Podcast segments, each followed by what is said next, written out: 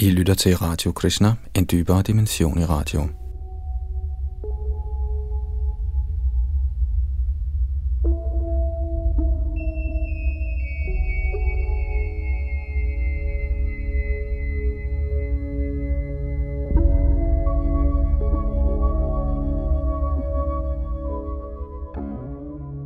Vi skal fortsætte i dag med Darwin i nyt lys, Lalitanats bog om fejlene og manglerne ved Darwins evolutionsteori. Og her i kapitel 14, som er det sidste, hører vi om det vediske paradigme, et alternativ til den forståelse, man bliver præsenteret for af den moderne videnskab. Og øh, her bag mikrofon og teknik sidder Yadunandan Das.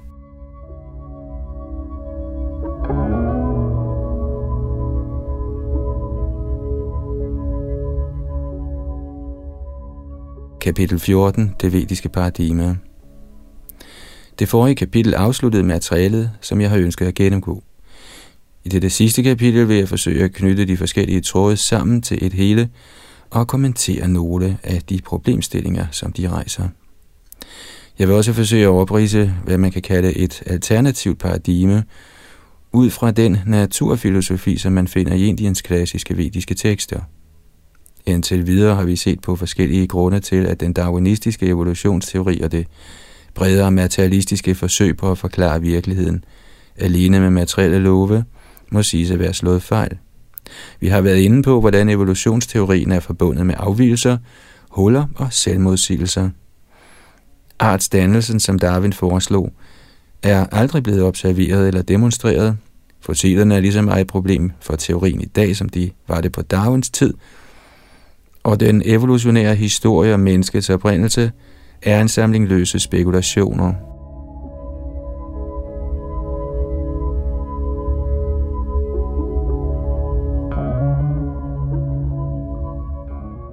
Vi har set på, hvordan det molekylære maskineri og hvad der kan kaldes cellens digitale teknologi vidner stærkt om intelligent design. Og i parentes bemærket, den genetiske kode fungerer ligesom moderne computerkoder. I kapitel 10 så vi på, hvordan visse træk også tyder på intelligent design bag det større univers. I de efterfølgende tre kapitler, kapitel 11, 12 og 13, tog jeg, hvad mange sikkert vil kalde et våget skridt og diskuterede paranormale vidnesbyrd, der tyder på, at bevidsthed er ikke fysisk, at sindet kan påvirke materien på måder, der ikke kan forklares med fysikkens love, og bevis på en altid nærværende intelligens af en højere natur, der gennemsyrer og løbende griber ind i den fysiske natur på mange eller alle steder hvert øjeblik. Efter at have gennemgået alt dette materiale, finder jeg det berettiget at konkludere, at Darwin hører fortiden til. Ikke desto mindre har darwinismen i det sidste halvandet århundrede været og er fortsat, hvad videnskabsteoretikeren Thomas Kuhn sikkert ville have kaldt for det paradigme, gennem hvilket alle resultater inden for de biologiske videnskaber er blevet fortolket. Hvis darwinismen er en falderet idé, er der således brug for et nyt paradigme til at erstatte den rolle, som darwinismen har haft.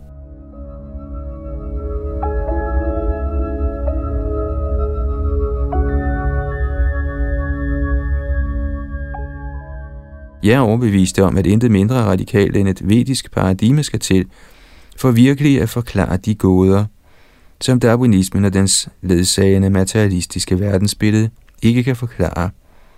Uløste problemer, såsom naturlige årsagers utilstrækkelighed og virkeligheden af intelligent design, den fundamentale natur af bevidsthed, beviser for reinkarnation og nærdødsoplevelser, fænomener omkring inspiration og instinkter, og spor af mennesker for snesevis af til med 100 millioner år siden – et vedisk paradigme forklarer alt dette og har også svar på den skjulte teologiske argumentation, som Darwin og hans tilhængere har anvendt lige siden evolutionsteorien først blev lanceret.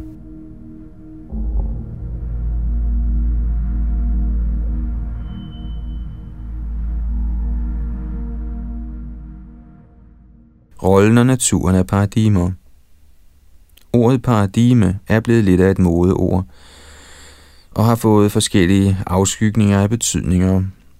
Videnskabsfilosofisk er der dog en temmelig præcis definition.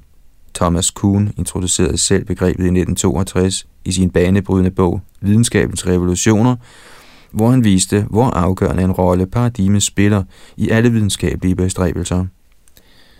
Merriam-Websters ordbog definerer nu ordet paradigme i dets videnskabsteoretiske betydning som, citat, en filosofisk og teoretisk ramme inden for en videnskabelig skole eller disciplin, inden for hvilken teorier, love og generaliseringer og de eksperimenter, der udføres til støtte for dem, formuleres bredt en hver form for filosofisk eller teoretisk ramme.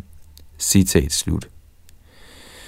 For at sige det enkelt er videnskabelige paradigmer begrebsmæssige modeller af virkeligheden, som videnskabsmænd bruger til at forstå virkeligheden med, og til at give deres observationer og resultater mening i en større sammenhæng. Et paradigme er som et landkort. Et landkort er ikke et sted, og heller ikke vejen til et sted. Det er en grafisk fremstilling af virkeligheden, der viser os nok træk af vejene og de omgivende områder til at hjælpe os til at se, hvor vi er og hvordan vi kommer derhen, vi gerne vil. Ikke kun videnskabsmænd, men alle har vi vores paradigmer over virkeligheden, vores landkort, som vi bruger til at forstå virkeligheden med. Vi kunne slet ikke fungere uden.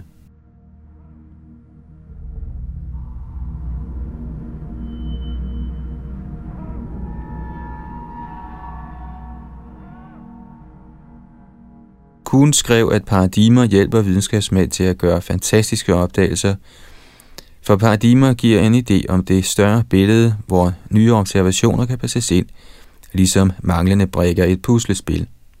Når videnskabsmændene således indpasser deres resultater i det større paradigme, kan de også se, hvilke brikker der mangler, og rette deres forskning imod at finde dem.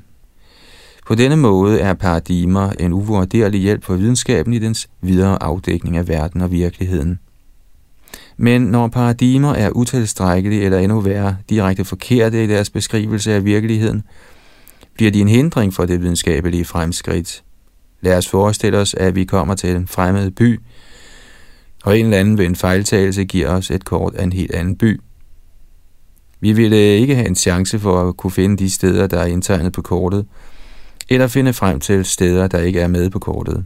Uanset hvor meget vi forsøgte, vi kunne køre rundt, vende kortet på hovedet og spørge om vej, ville vi ikke have den fjerneste idé om, hvor vi var, og ville sandsynligvis fare godt og grundigt vild.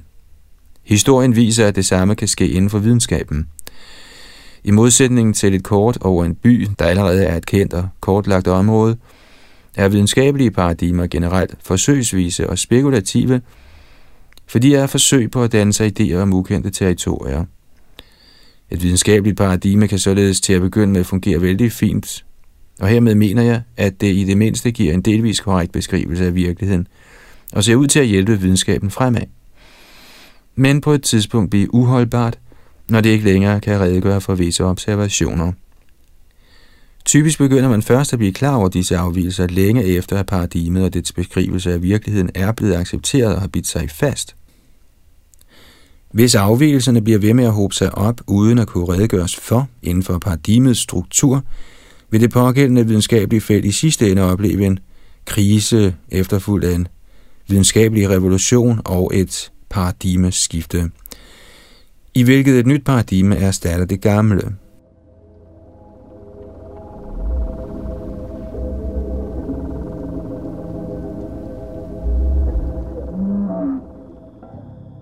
Kuhn påviste, at videnskabsmænd inden for et bestemt område, der forsker ud fra paradigmet, ofte har fuld tiltro til det på trods af mange observerede uregelmæssigheder. Enten ser de ikke uregelmæssighederne som uregelmæssigheder, eller også er de overbeviste om, at det blot er et spørgsmål om tid, og videre forskning før paradigmet også kan forklare, hvad der lige nu virker uforklarligt. Typisk er det videnskabsmænd fra andre felter eller til med interesserede amatørvidenskabsmænd og lægfolk, der bemærker paradigmets utilstrækkelighed og foreslår et nyt. Et paradigmeskifte fandt sted inden for geologien omkring 1962, da geologerne accepterede teorien om pladetektonik. Det vil sige ideen om, at jordens kontinenter er dele af større tektoniske plader, der flyder ovenpå en mere bevægelig indre masse.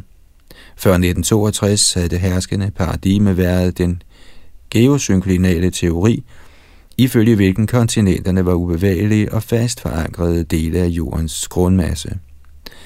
Siden omkring 1962 har de imidlertid været generelt accepteret, at for eksempel Afrika og Europa engang hang sammen med de to amerikanske kontinenter i et kontinent, der senere delte sig i flere kontinenter, da forskellige kontinentplader gled fra hinanden.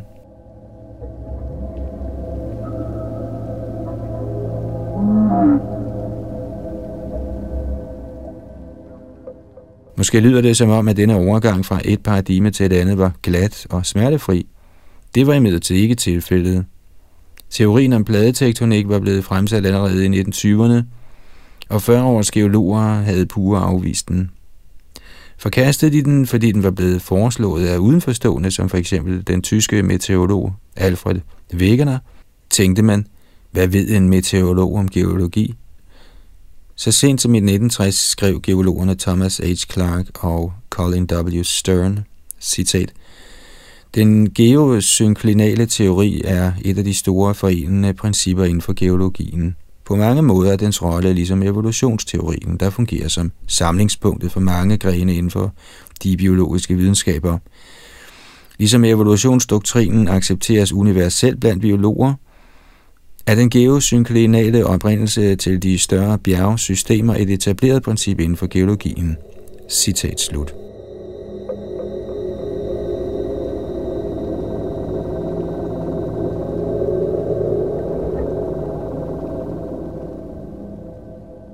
Kun to år efter denne selvsikre erklæring blev den geosynklinale teori opgivet. Går Darwins teori en lignende skæbne i møde? Eksemplet med pladetektonik viser, at selvom videnskabsfolkene inden for evolutionsfeltet er lige så overbeviste om darwinismen, som de hele tiden har været det, kan teorien alligevel godt være i krise. Det er i virkeligheden at forvente, at det etablerede biologiske samfund vil være blandt de sidste til at indrømme, at dets paradigme er overlæsset med uregelmæssigheder. Som Kuhn bemærkede, holder videnskabsmænd selv, når de har en mistanke om, at et eksisterende paradigme er forældet, som regel fast ved det, indtil de bliver givet noget bedre. Skeptikere over for et herskende paradigme er derfor i praksis nødt til at udforske og foreslå nye paradigmer. Det er også en grund til, at jeg her vil foreslå et alternativt vedisk paradigme. Nogle vil selvfølgelig sætte spørgsmålstegn ved det rimelige at vende sig til nogle gamle skrifter som Vedderne, når man diskuterer videnskab. Men hvorfor afvise mulige brugbare indsigter blot på grund af deres oprindelse? Ideer bør vurderes i lyset af deres egne fortrin og mangler, uanset hvor de kommer fra, om det så til med er fra såkaldte religiøse kilder. Brugbare idéer vil stå prøven, imens de, der er forkerte, vil blive trukket ned af deres egne fejl og naturligt blive sorteret fra.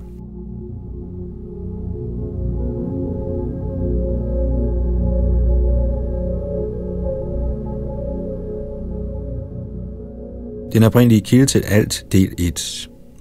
Tankegangen i moderne videnskabelig forskning er igennem systematiske empiriske observationer at forsøge at arbejde sig op igennem forskellige årsager og virkninger for til sidst at sammenstykke et større billede af virkeligheden. Vedisk filosofi griber traditionelt tingene an på en anden måde. Her starter man med en diskussion af, hvad naturen af den oprindelige årsag bag al eksistens kan være. Med andre ord er det første skridt i den vediske filosofiske metode at klarlægge, hvilke mulige forklaringer, der kan redegøre for, hvor alt kommer fra. Efter at have fastslået de forskellige muligheder for naturen af den oprindelige årsag, sammenligner man herefter hver mulighed med, hvad der direkte kan observeres i denne verden, og konkluderer, hvilken form for oprindelig årsag, der bedst kan forklare det, vi kan observere. En ting, der må være selvindlysende, når vi taler om en oprindelig årsag bag eksistensen, er, at denne årsag selv må være uden årsag, det vil sige, den kan ikke have nogen anden årsag bag sig. Hvis en såkaldt oprindelig årsag blot er en virkning af en anden årsag, kan den med andre ord per definition ikke kaldes oprindelig. Hvad mere er, når vi taler om den oprindelige årsag, er der i bund og grund kun to muligheder. Nummer et, enten er alting kommet fra noget, der altid har eksisteret, eller to, alting er kommet fra ingenting. Hvis vi her spørger, hvilken af disse to muligheder logisk set må være den rigtige, slutter vi måske hurtigt, at det er umuligt at afgøre. Umiddelbart virker ingen af dem særlig logiske. Tværtimod strider begge muligheder imod sund fornuft. Hvordan kan noget komme fra ingenting? Hvordan kan noget altid have eksisteret? Men selvom begge disse muligheder strider mod sund fornuft, må en af dem ikke desto mindre være sand. For når vi taler om en oprindelig årsag bag eksistensen, er der kun disse to logiske muligheder. Enten er den årsagsløse årsag noget, eller også er den et intet. Der er ingen tredje mulighed.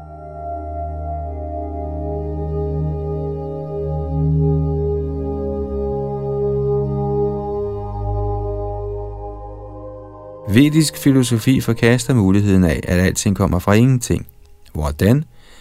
Ved at studere det logiske forhold mellem delen og helheden. Ifølge denne logik kan delen ikke indeholde noget fundamentalt, som ikke findes i den helhed, som delen er en del af. Hvis vi for eksempel analyserer en dråbe havvand, kan vi konstatere, at den er saltholdig, hvilket tillader os med sikkerhed at konkludere, at dens oprindelse havet også indeholder salt.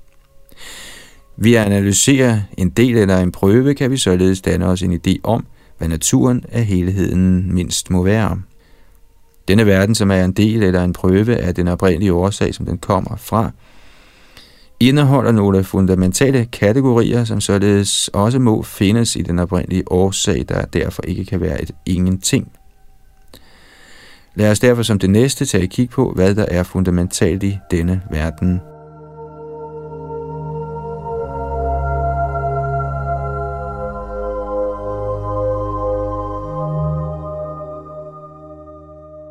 Naturens tre kategorier. Hvad fortæller det, vi kan observere i verden os? Hvor mange fundamentale kategorier består naturen af? Det nuværende materialistiske paradigme erkender kun én grundlæggende kategori, nemlig materien eller materie og energi. Det vi har gennemgået i denne bog peger med til ikke kun på én, men på tre forskellige kategorier i naturen. Materie, bevidsthed og overbevidsthed. Dette er også den vediske naturforståelses tre kategorier, som for eksempel udtrykkes i Vishnu Purana. Ifølge denne vediske forståelse består en levende organisme ikke kun af en fysisk krop, det vil sige en krop af materie, men også af et ikke-fysisk bevidst væsen, en sjæl, hvis bevidsthed gennemtrænger kroppen. Ydermere gennemtrænges både den fysiske krop og det bevidste selv af en overbevidsthed, et højere stående bevidst selv – hvis intelligens ikke blot styrer og inspirerer det levende væsen, men gennemtrænger og styrer hele kosmos.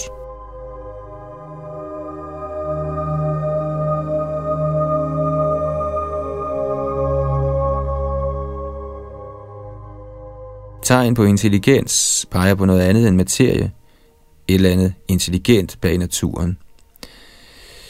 Selvanalyse, nærdødsoplevelser og erindringer fra tidligere liv tyder på en ikke-fysisk bevidsthed. Ydermere antyder fænomener som inspiration og instinkt, at der udover et individuelt bevidst selv virker en anden og højere stående styrende intelligens i verden hvert eneste øjeblik. De vediske tekster kalder denne højere styrende, algennemtrængende intelligens for Brahmatma eller oversjælen. Brahmatma gennemtrænger alt stof og befinder sig ved siden af hvert eneste læmeliggjort bevidst selv, uanset hvilken slags krop selvet bor i. Selvet og overselvet, eller sjælen og oversjælen, sammenlignes med to fugle, der sidder i kroppens træ.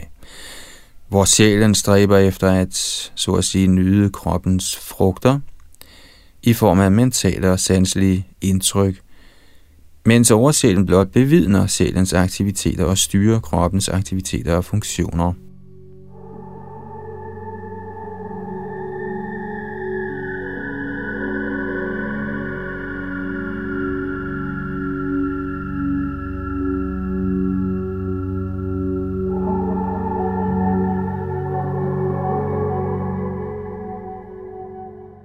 Den oprindelige kilde til alting, del 2. Hvis denne verden grundlæggende består af materie, bevidsthed og overbevidsthed, må disse også findes i den oprindelige årsag. Men siden den oprindelige årsag kun kan være én og ikke to eller tre, er det stadig et spørgsmål, om den oprindelige årsag er materie eller bevidsthed. Her påpeger de vediske tekster, at selvom den fysiske natur er en direkte årsag, kan den fysiske natur, materien, ikke være den oprindelige årsag. Hvorfor? Af to grunde. For det første er materie af natur ubestandig og flygtig. En hver materiel form har en begyndelse og en ende, hvilket taler imod, at materien kan være den oprindelige årsag, der må være uforanderlig og bestandig. Derimod er bevidsthed, som vi kan observere det, af natur konstant og uforanderlig, hvilket logisk set indebærer, at bevidsthed må være uden hverken begyndelse eller ende. Derfor er det mere nærliggende at slutte, at det er bevidsthed, der er den oprindelige årsag.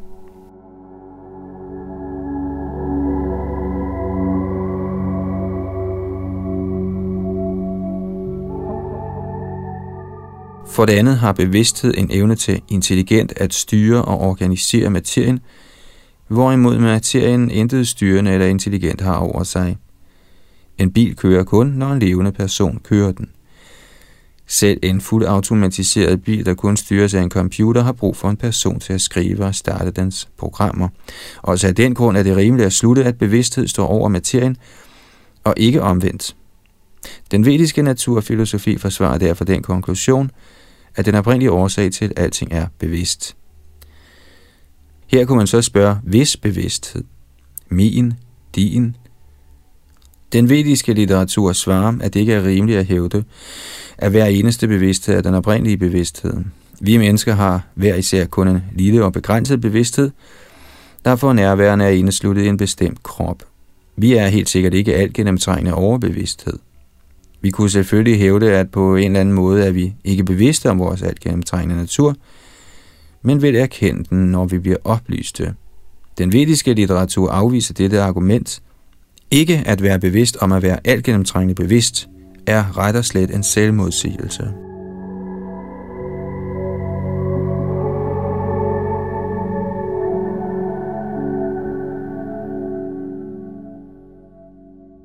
Derfor konkluderer den vediske litteratur, at den oprindelige årsag til alting er et bevidst væsen af en ufattelig natur, der eksisterer bag tid, rum og materie, Gud med andre ord.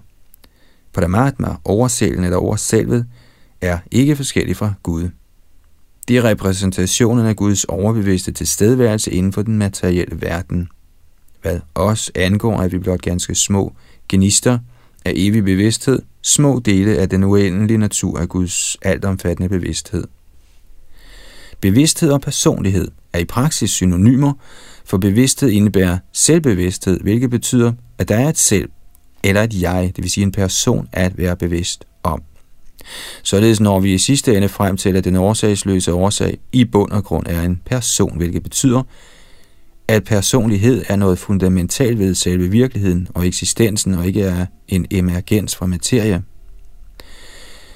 Ifølge den vediske forståelse er Gud lige så meget en person, som de levende væsener er det. De levende væsener er så at sige hans mikroskopiske ekspansioner, der er af samme natur som han, men er uendeligt meget mindre og begrænset i kraft. Sjælen er en uadskillelig, men underordnet del af Gud, og derfor lige så evig som han er det. Ikke desto mindre er Gud herskeren og opretholderen, mens de levende væsener er beherskede og opretholdte. At Gud har uendelig kraft betyder, at han har uendelig frihed, imens de levende væsener kun har en lille grad af den samme frihed. Gud er i sin uendelige frihed helt uafhængig af alt andet, mens de levende væsener med deres begrænsede frihed altid står under Guds kontrol. Hvad materien angår, er det en energi, der kommer fra Gud og beherskes af ham. De fysiske love er således ikke absolute, men styres i sidste ende af Gud. De er de reguleringer, Gud har påtvunget den fysiske verden, og da Gud er fri, er han også fri til at, tilsidesætte sine egne regler, hvor som helst og når som helst han ønsker det.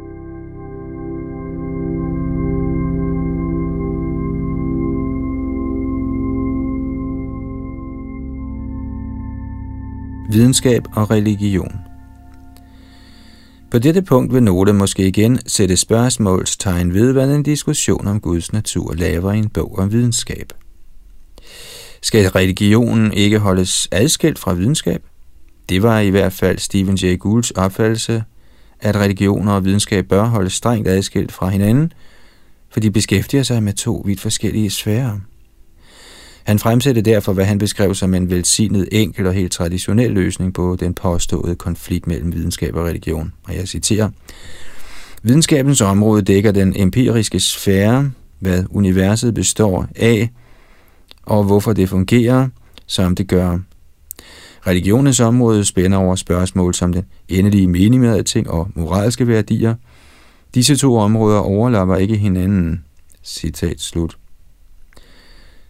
Siden Gould mente, at religion og videnskab intet har med hinanden at gøre, anså han det for forkert at indføre religiøse forestillinger, såsom ideen om Guds mulige eksistens i videnskabelige diskussioner. Nu er religion og religiøse tænkere dog ikke forpligtet til at begrænse sig til spørgsmål om endelig mening og moralske værdier, blot fordi Gud siger det, og de fleste former for religiøs tankegang gør sig der også nogle meget præcise forestillinger om verdens natur. På den anden side kan man heller ikke afvise, at det, som videnskaben har at sige om naturen af livet og verden, har konsekvenser for, hvad den endelige mening med alting må være, og hvad vi tillægger moralsk værdi.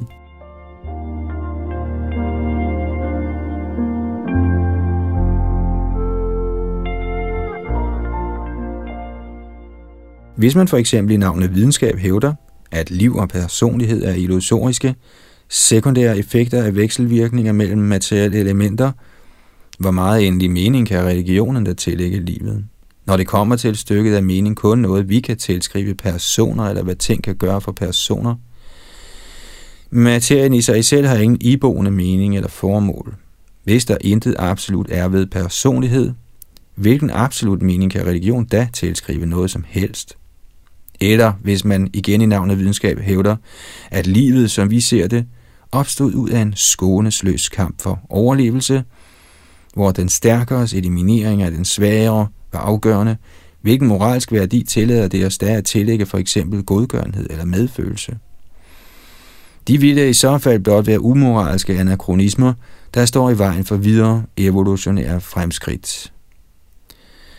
Det er således ikke selvindlysende, at videnskab og religion beskæftiger sig med to vidt forskellige sfærer, og at Gould og andre materialister, som ham under dække af såkaldt videnskab, skal have et uindskrænket monopol på forståelse af virkeligheden, mens alle andre blot har at tige.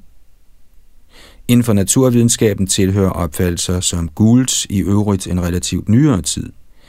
Videnskab og religion er ikke altid blevet set som to forskellige forskningsfelter af hverken videnskabsmænd eller religiøse ledere. Videnskabelige opdagelser blev engang set som en støtte for religiøse idéer, og videnskabsmænd trak på at være inspireret af religiøse paradigmer i deres videnskabelige udforskning af verden. For eksempel skrev Sir Isaac Newton i Principia, en af naturvidenskabens vigtigste bøger til alle tider, citat, dette særdeles smukke system med solen, planeterne og kometerne kan kun komme fra et intelligent og kraftfuldt væsens plan og magt. Citat slut. Newton hævdede, at selvom planeternes bevægelser kunne forklares med fysiske love, hovedsageligt love for bevægelse og massetiltrækning, fejrede den ordnede natur deres bevægelser på et intelligent væsen bag dem. Newton anså ikke dette for at være en uvidenskabelig konklusion. Så sent som i 1857, kun to år før Darwin udgav Arternes oprindelse, skrev Louis Agassiz, der var professor på Harvard og en af verdens førende biologer på den tid, at verden, citat, udviser hensigt, visdom, storhed, alvidenhed, forudvidenhed og forudsenhed. Alle disse kendskærninger forkynder højlydt den ene Gud, som menneske kan kende. Naturhistorien skal på et tidspunkt blive til en analyse af universets skabers tanker, sådan som de manifesteres i dyre- og planteriget, såvel som i den uorganiske verden. Citat slut videnskab som en analyse af skaberens tanker? Men Agassis ideal om at forstå Gud gennem videnskab blev på hans tid ikke anset for kontroversiel eller kættersk. At dette fuldstændig ændrede sig i to år senere, da Darwin offentliggjorde sin evolutionsteori og indledte videnskabens moderne materialistiske epoke, er så en anden sag.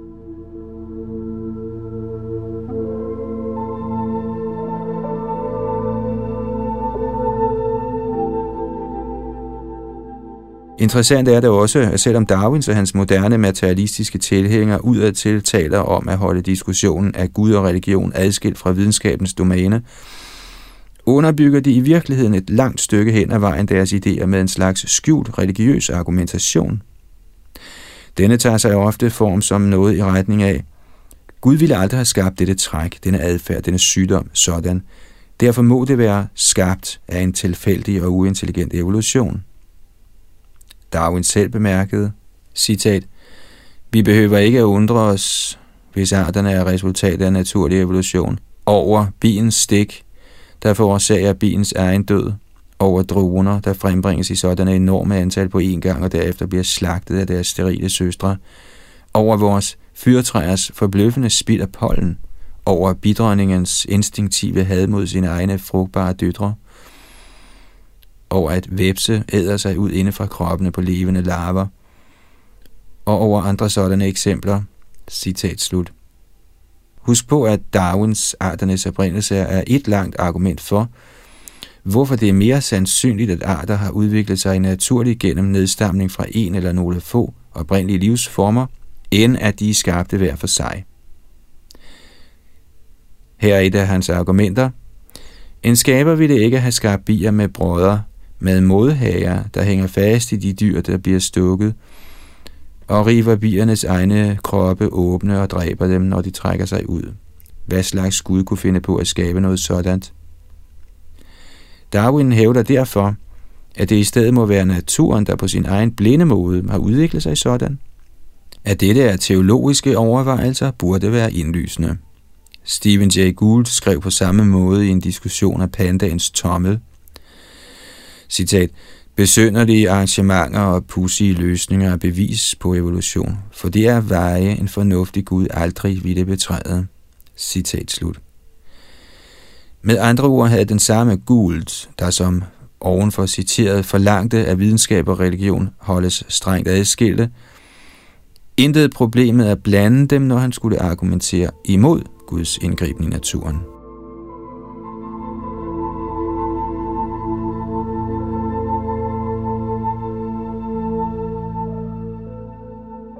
I 2005 skrev Douglas J. Futuyma i Evolution, en lærebog til de amerikanske universiteter, citat, Der er mange eksempler, såsom øjnene hos virveldyr og bløddyr, hvor funktionelt tilsvarende træk i virkeligheden adskiller sig radikalt i struktur.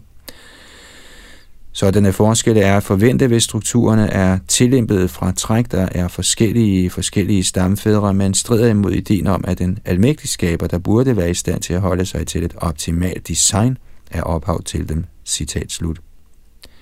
En almægtig skaber, der burde være i stand til Lad os springe over spørgsmålet om, hvorvidt den almægtige skaber burde forventes at holde sig til, hvad Gould og Futuyma anser for optimalt design. Det virkelige øjenfaldende her er, hvordan disse videnskabsmænd, der er så opsatte på, at videnskab og religion skal holdes skarpt adskilt, trækker Gud ind i deres videnskabelige diskussioner, når det er bekvemt for dem. Måske er det egentlige spørgsmål i sidste ende, om hele ideen med at holde videnskab og religion adskilt ikke er kunstig. Ud fra det materiale, som er blevet diskuteret i denne bog, kan det ses, at forestillinger om Gud, sjælen og verdens skabelse løbende dukker frem i videnskabelige diskussioner på trods af forsøg på at foregive noget andet. Måske er grunden, at videnskab og religion ikke er så vidt forskellige felter, som Gud hævder det, men snarere komplementerer uadskillige dele af den samme videnskabelige diskussion om naturen af virkeligheden.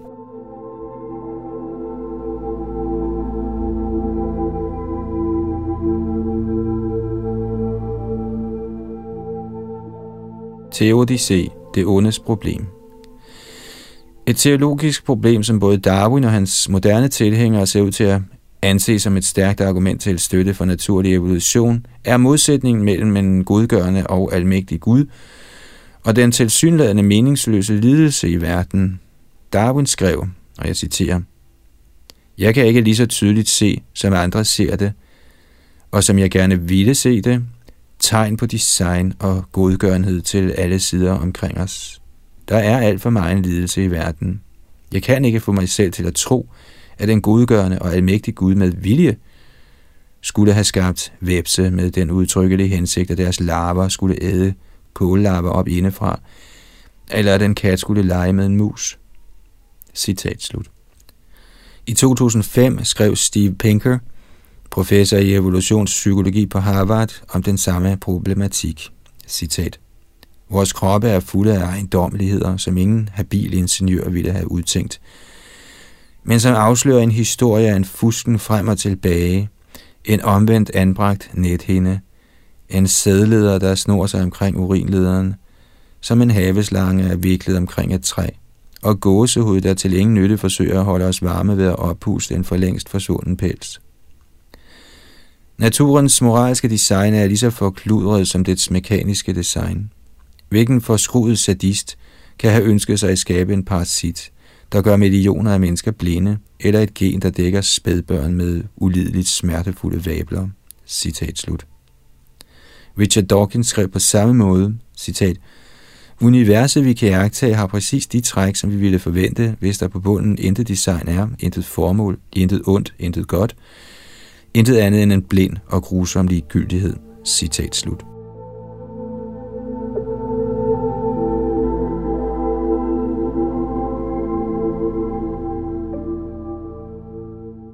Siden spørgsmålet om ondskab og ufuldkommenhed bliver givet så central en rolle i argumentationen for evolutionsteorien, er det relevant at forstå, hvad den vediske filosofi har at sige om denne og tilsvarende problematikker, som evolutionsbiologerne opkaster. Ifølge den vediske litteratur skyldes lidelsen i verden hverken af et fravær af Gud eller Guds udulighed og ondskabsfuldhed. Gud er uendeligt god og kærlig, men andre faktorer spiller også ind. Dette bliver mere klart, når vi forstår, hvordan den vediske filosofi opererer med en idé om to verdener, nemlig den åndelige verden og den materielle verden. Ifølge Bhagavad Gita, citat, dog er der en anden umanifesteret natur, der er evig og transcendental til denne manifesterede og umanifesterede materie. Den er den højeste og udslettes aldrig. Når alt i denne verden bliver udslettet, forbliver den verden, som den er. Citat slut. Den virkelige problematik er, at de bevidste sjæle, der opholder sig i denne materielle verdens organismer, i virkeligheden er fremmede her. Vi har hjemme i den ikke-materielle åndelige verden, og årsagen til vores lidelse her er, at vi ikke hører til her. Ifølge den vediske forestilling er den åndelige verden en åndelig dimension, der udgør størstedelen af den totale virkelighed. Langt de fleste sjæle opholder sig der, kun en relativ minoritet af det totale antal sjæle er ud af deres eget frie valg blevet indviklet i den materielle verden, immaterielle kroppe som planter, dyr eller mennesker. Grunden til deres forvikling i den materielle verden skyldes ikke Gud, men sjælens misbrug af deres egen fri vilje.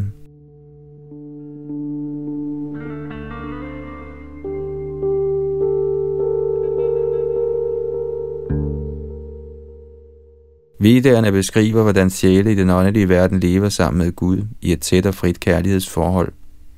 Kærlighed indebærer frihed. Kærlighed kan hverken kræves eller købes, Man skal gives frit for overhovedet at være kærlighed. Så snart der er en form for tvang, er der ingen kærlighed. Derfor er frihed en nødvendig forudsætning for kærlighed. En sådan frihed er en væsentlig del af sjælens naturlige tilstand. Men siden sjæle af natur er frie, kan de også vælge ikke at have et tæt kærlighedsforhold til Gud, og i stedet gøre deres egen nydelse til formålet med deres eksistens. Dette ønske om selvtilfredsstillelse er en form for misundelse mod Gud, der er den højeste nyder. Som det forklares i Vedanta Psychology, citat, vores grundlæggende ønske, det som bragte os til den materielle verden, er at ville nyde eller herske, eller med andre ord at være Gud. Citat slut. Den vediske litteratur forklarer derfor, at den materielle verden er et sted for sjæle, der har valgt at glemme deres naturlige forhold til Gud, og som i naturlig forlængelse deraf selv ønsker at overtage Guds position. For at imødekomme sådan at sjæle skaber Gud en anden verden, en illusorisk verden. Med illusion menes ikke, at den materielle verden ikke eksisterer, men at den synes at være noget, den ikke er – denne illusion er dobbelt. A. Sjæle, der er indesluttet i materien, er tilbøjelig til enten at tro, at Gud ikke eksisterer, eller at han er fraværende for denne verden, og B. De er tilbøjelige til at tro, at de kan finde lykke her uden for deres naturlige identitet som bevidste væsener, hvis natur er at finde deres lykke i at give kærlighed og tjeneste til Gud.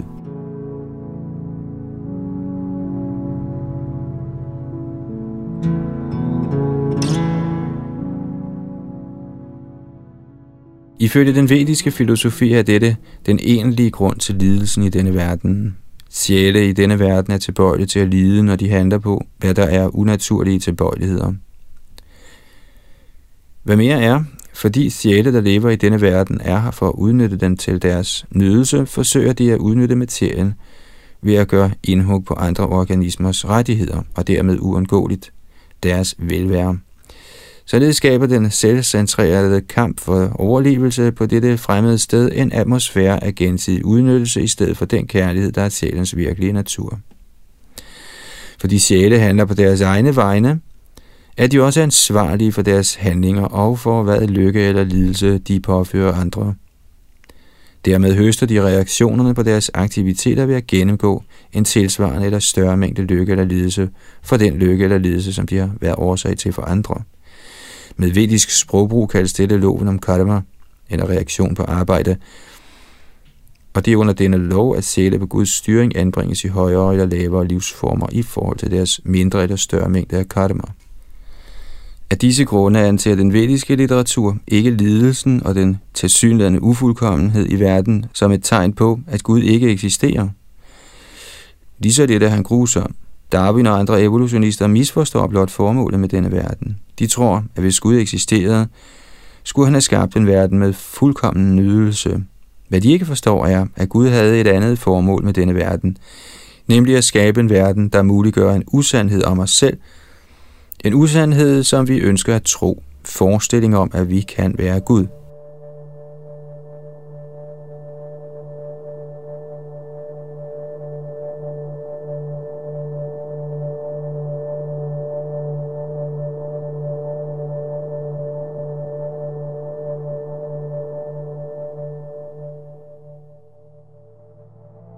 Vedisk evolution. Bevidsthedens evolution. Darwins argument for, at de evolutionsmønstre, han mente at kunne se i naturen, pegede på naturlig evolution og ikke separat skabelse, hvor alle arter er skabt hver for sig af Gud, har også stærke teologiske undertoner, for enhver idé om, at Gud ville ikke have gjort det på den måde, er en teologisk forestilling. Derfor er det igen interessant at se på, hvad vedisk filosofi giver som forklaring på naturens tilsyneladende evolutionsmønstre. Det interessante ved den vediske naturfilosofi er, at den rummer elementer fra begge idéer. Jo, der er en skabelse, og arterne er skabte hver for sig, og dog er der alligevel også en form for evolution. Vedisk evolution er forskellig fra den materialistiske evolution i Darwins teori, men trods det er det muligt, at den også efterlader visse evolutionsmønstre i naturen. Det følger ikke automatisk, som Darwin troede, at evolutionsmønstre nødvendigvis kun kan have naturlige årsager. Den vediske litteratur beskriver, hvordan sjæle i den materielle verden, på grund af både deres handlinger og deres ønsker, udvikler sig igennem arterne, gennem plantekroppe, dyrekroppe og menneskekroppe. Den vediske litteratur taler om 8,4 millioner arter, der omfatter arter ikke kun på jorden, men også arter i ikke synlige dimensioner og alle andre steder i universet. Ud af disse er 400.000 arter mennesker.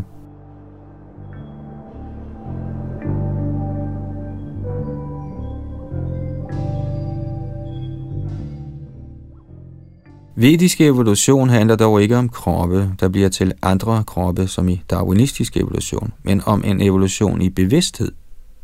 Selve arterne er statiske, alle sjæle kommer fra det større åndelige univers, hvor de eksisterer med deres fulde naturlige bevidsthed og intelligens.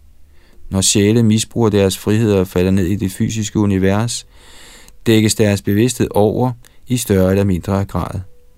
Når de først er her, vandrer de igennem arterne ifølge deres bevidsthed og ønsker. Når de bliver indsluttet i dyre- og plantearter, er deres rene bevidsthed så tildækket, at de i praksis ingen frihed har til at udtrykke deres åndelige natur.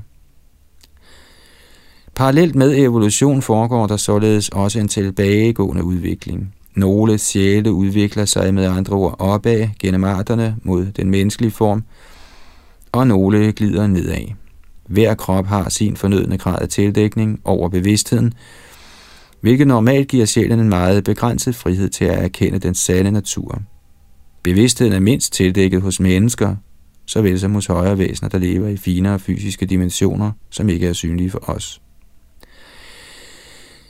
I den del af den fysiske verden, der er synlig for os, foregår evolutionen hovedsageligt i en opadgående retning. Sjæle, der opholder sig i plante- og dyrearter, er så begrænset af kroppen, at de dårligt kan siges at have mulighed for at træffe selvstændige valg. De er i høj grad underlagt naturens love, som vi kender dem. Som følge deraf har disse sjæle ingen mulighed for at skabe den slags karmiske reaktioner, der ville degradere deres bevidsthed yderligere. Derfor bevæger de sig opad gennem de forskellige arter, indtil de når menneskeformen.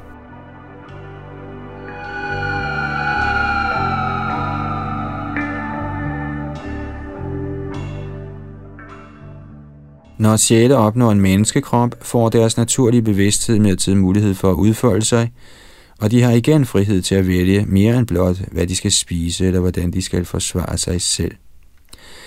De kan for eksempel vælge at søge efter sandheden om sig selv og om verden. De kan også vælge at misbruge deres forøgede bevidsthed og intelligens på mere effektivt at udnytte materiens ressourcer. Med større frihed kommer større ansvar, og sjæle i menneskekroppe står derfor ved en skillevej, hvor de enten kan fortsætte med at udvikle sig opad eller igen glide ned i de lavere arter. Nogle sjæle er så heldige at forstå formålet med deres menneskelige frihed, andre er det ikke. De, der forstår den til fulde og genetablerer deres bevidsthed om deres åndelige natur i forhold til Gud, vender tilbage til den åndelige verden. De, der kun delvis forstår den, stiger opad til højere dimensioner i den materielle verden eller fødes igen i en menneskeform, når deres nuværende krop dør. De, der slet ikke fanger pointen med den menneskelige form, vender normalt tilbage til de lavere arter for at udleve deres grove fysiske ønsker. Alfred Russel Wallaces idé om arternes evolution som en guddommeligt styret proces, der har til formål at huse åndelige væsener i fysiske kroppe i takt med, at de engagerer sig i en løbende åndelig evolution, ligger ikke langt fra den vediske opfattelse. Om fysiske kroppe bliver til nye arter på en styret, men endnu ikke forstået måde, eller om nye arter skabes, som behovet for dem opstår, er en mindre forskel mellem de to idéer. I begge tilfælde er det at forvente, at også den fysiske del af naturen indeholder visse evolutionsmønstre.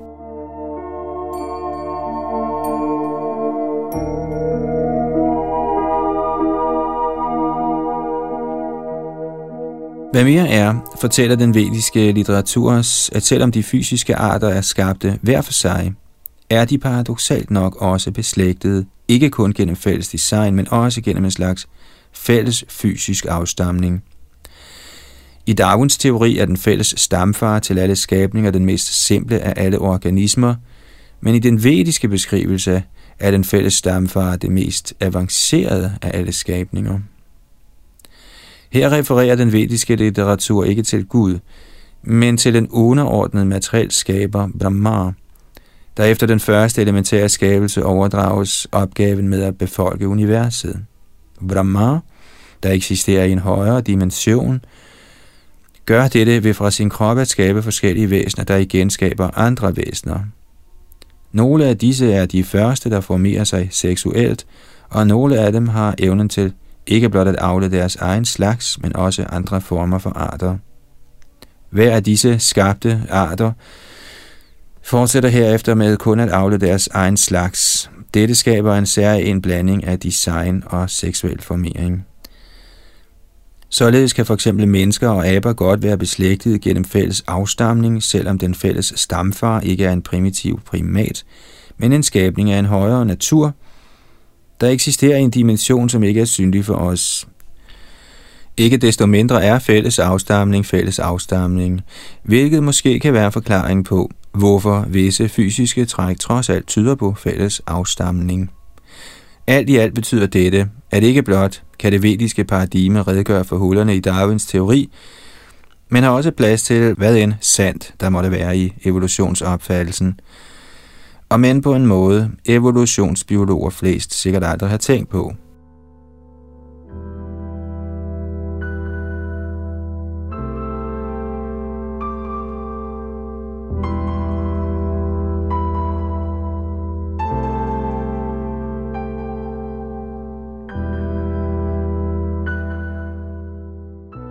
Afsluttende ord Jeg husker, da jeg også var overbevist om naturlig evolution – jeg blev forbløffet, da jeg først stødte på en kritik af Darwin. Det var i en bog fra midten af 70'erne af Shalila Prabhupada, der i Liv kommer fra liv, havde en række livlige diskussioner med biokemikeren Dr. Todam Singh, selvom Prabhupada også havde en baggrundsviden i kemi. Han var uddannet farmaceut, valgte han at argumentere som lægmand. Vi ser altid, at liv kommer fra liv, bemærkede han. Vi har aldrig set liv komme fra død materie. Antyder det ikke, at oprindelsen til liv er liv og ikke materie? Og de hævder, at liv kommer fra kemikalier, men når de bliver bedt om at demonstrere det, aner de ikke, hvad de skal sige, udover at de vil gøre det i fremtiden. Hvad slags videnskab er det? Min nysgerrighed blev vagt både på grund af det selvindlysende ved Prabhupads argumenter, og fordi de kunne sætte en biokemiprofessor til vægs. Argumenterne så en tvivl i mig. Da jeg begyndte at studere emnet mere indgående, måtte jeg indrømme, at evolutionsteorien ved nærmere eftersyn ikke så ud til at holde.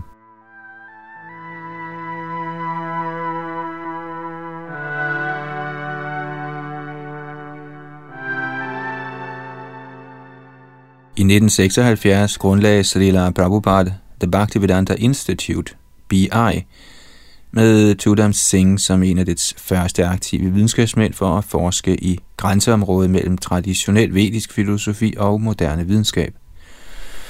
Efterfølgende publicerede medlemmer af BI fra sidst i 70'erne og frem efter en række udgivelser såsom Consciousness the Missing Link, Mechanistic and Non-Mechanistic Science, Darwin's Secret Identity og Origins.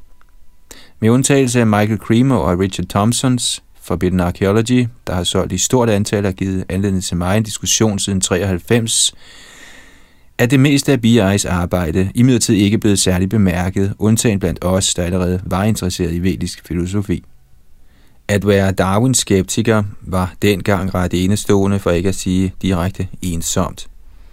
Det fangede derfor min interesse, da jeg bemærkede et nyt fænomen, intelligent design – hvis rødder i dets nuværende form går tilbage til midten af 1980'erne, og som for alvor vagte opmærksomhed fra 1990'erne og frem efter.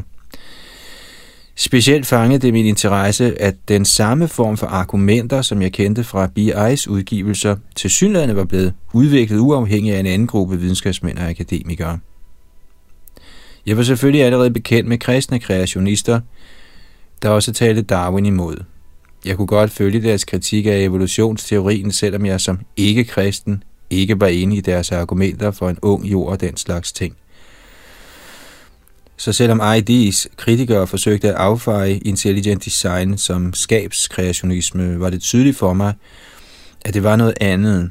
For det første kom ID fra en anden gruppe og en anden slags videnskabsfolk. For det andet, hvilket var endnu vigtigere, var det et andet begreb og en anden indfaldsvinkel end kreationisternes. Sidstnævnte argumenterede ud fra Bibelen og forsøgte at underbygge dens skyldighed med forskellige fysiske beviser. På den anden side hævdede ID-folkene, selvom de fleste af dem kom fra en kristen baggrund, intet andet end at ud fra observationer af naturen ser materielle processer ud til at være utilstrækkelige til at forklare visse træk ved livet.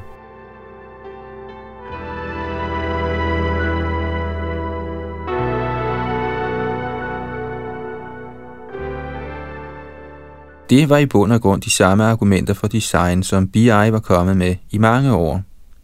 Og med BI, altså Bhaktivedanta Institute, i nogle henseender gik videre og diskuterede bevidsthed, studier af reinkarnation osv. Ikke desto mindre var ligheden slående. Selv udtrykket intelligent design blev brugt af BI-folk længe før ID-bevægelsen gjorde det populært. For eksempel gav Richard Thompson i 1976 en præsentation for Srila Prabhupada og andre Bhaktivedanta Institute involveret, hvor han på et tidspunkt diskuterede den dengang nyligt opdagede bakterieflagel, Dr. Thomson bemærkede, citat, Vi vil gerne gøre gældende, at teorier om tilfældighed og molekylære kræfter ikke kan forklare sådanne ting, men at sige, at der er en intelligent designer, er en fornuftig forklaring. Citat slut. Udtrykkene intelligent design og intelligent designer forekom således jævnligt i udgivelser af BI-forskere, længe før offentligheden blev opmærksom på dem gennem ID-bevægelsen. Dermed ikke være sagt, at BI opfandt disse udtryk, hvis oprindelse man mindst kan spore tilbage fra 1800-tallet.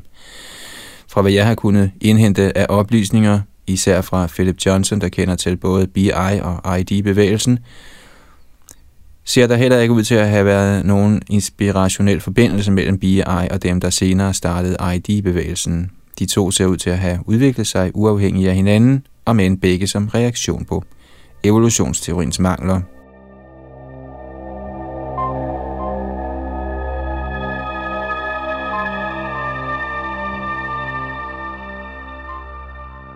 For at gøre en lang historie kort, begyndte jeg på det tidspunkt at pleje omgang med folkene bag i det bevægelsen og fandt dem både en frugtbar og stimulerende forbindelse. Jeg er glad for at kunne sige, at denne bog er resultat af denne udveksling. Det er den første af sin slags, og selvom den helt tydeligt bærer B.I.'s fingeraftryk i sin indfaldsvinkel, er den en blanding af materiale fra begge grupper. Det giver mig også forhåbning om at have nået, hvad jeg ville med denne udgivelse – et mål var at demonstrere manglerne ved Darwins teori og den generelle idé om naturlig evolution og at gøre det publikum, som BI normalt når ud til, fortrolig med de seneste ID-argumenter. Hvis bogen samtidig også kan give dem, der er tilknyttet og værdsætter ID-bevægelsens argumenter og litteratur, kendskab til BI's arbejde, navnligt når det kommer til det mere kontroversielle materiale omkring bevidsthed og parapsykologi, er det kun så meget desto bedre.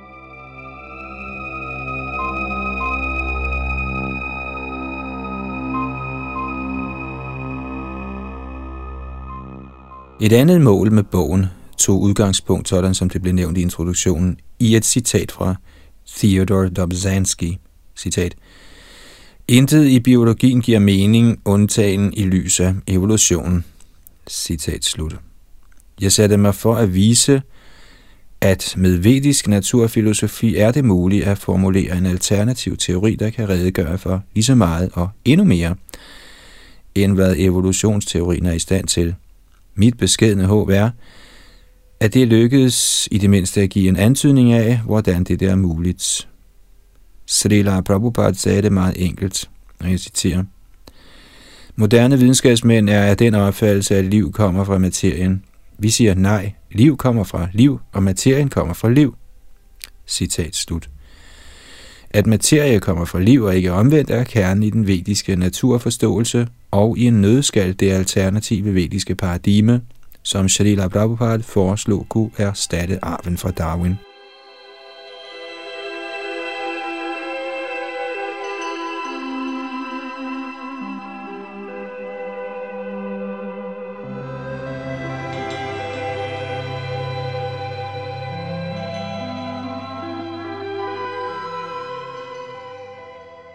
Det var kapitel 14, det vediske paradigme, der her afslutter Lalitanats bog Darwin i nyt lys. Det var Yadunandan, der spag teknik og mikrofon.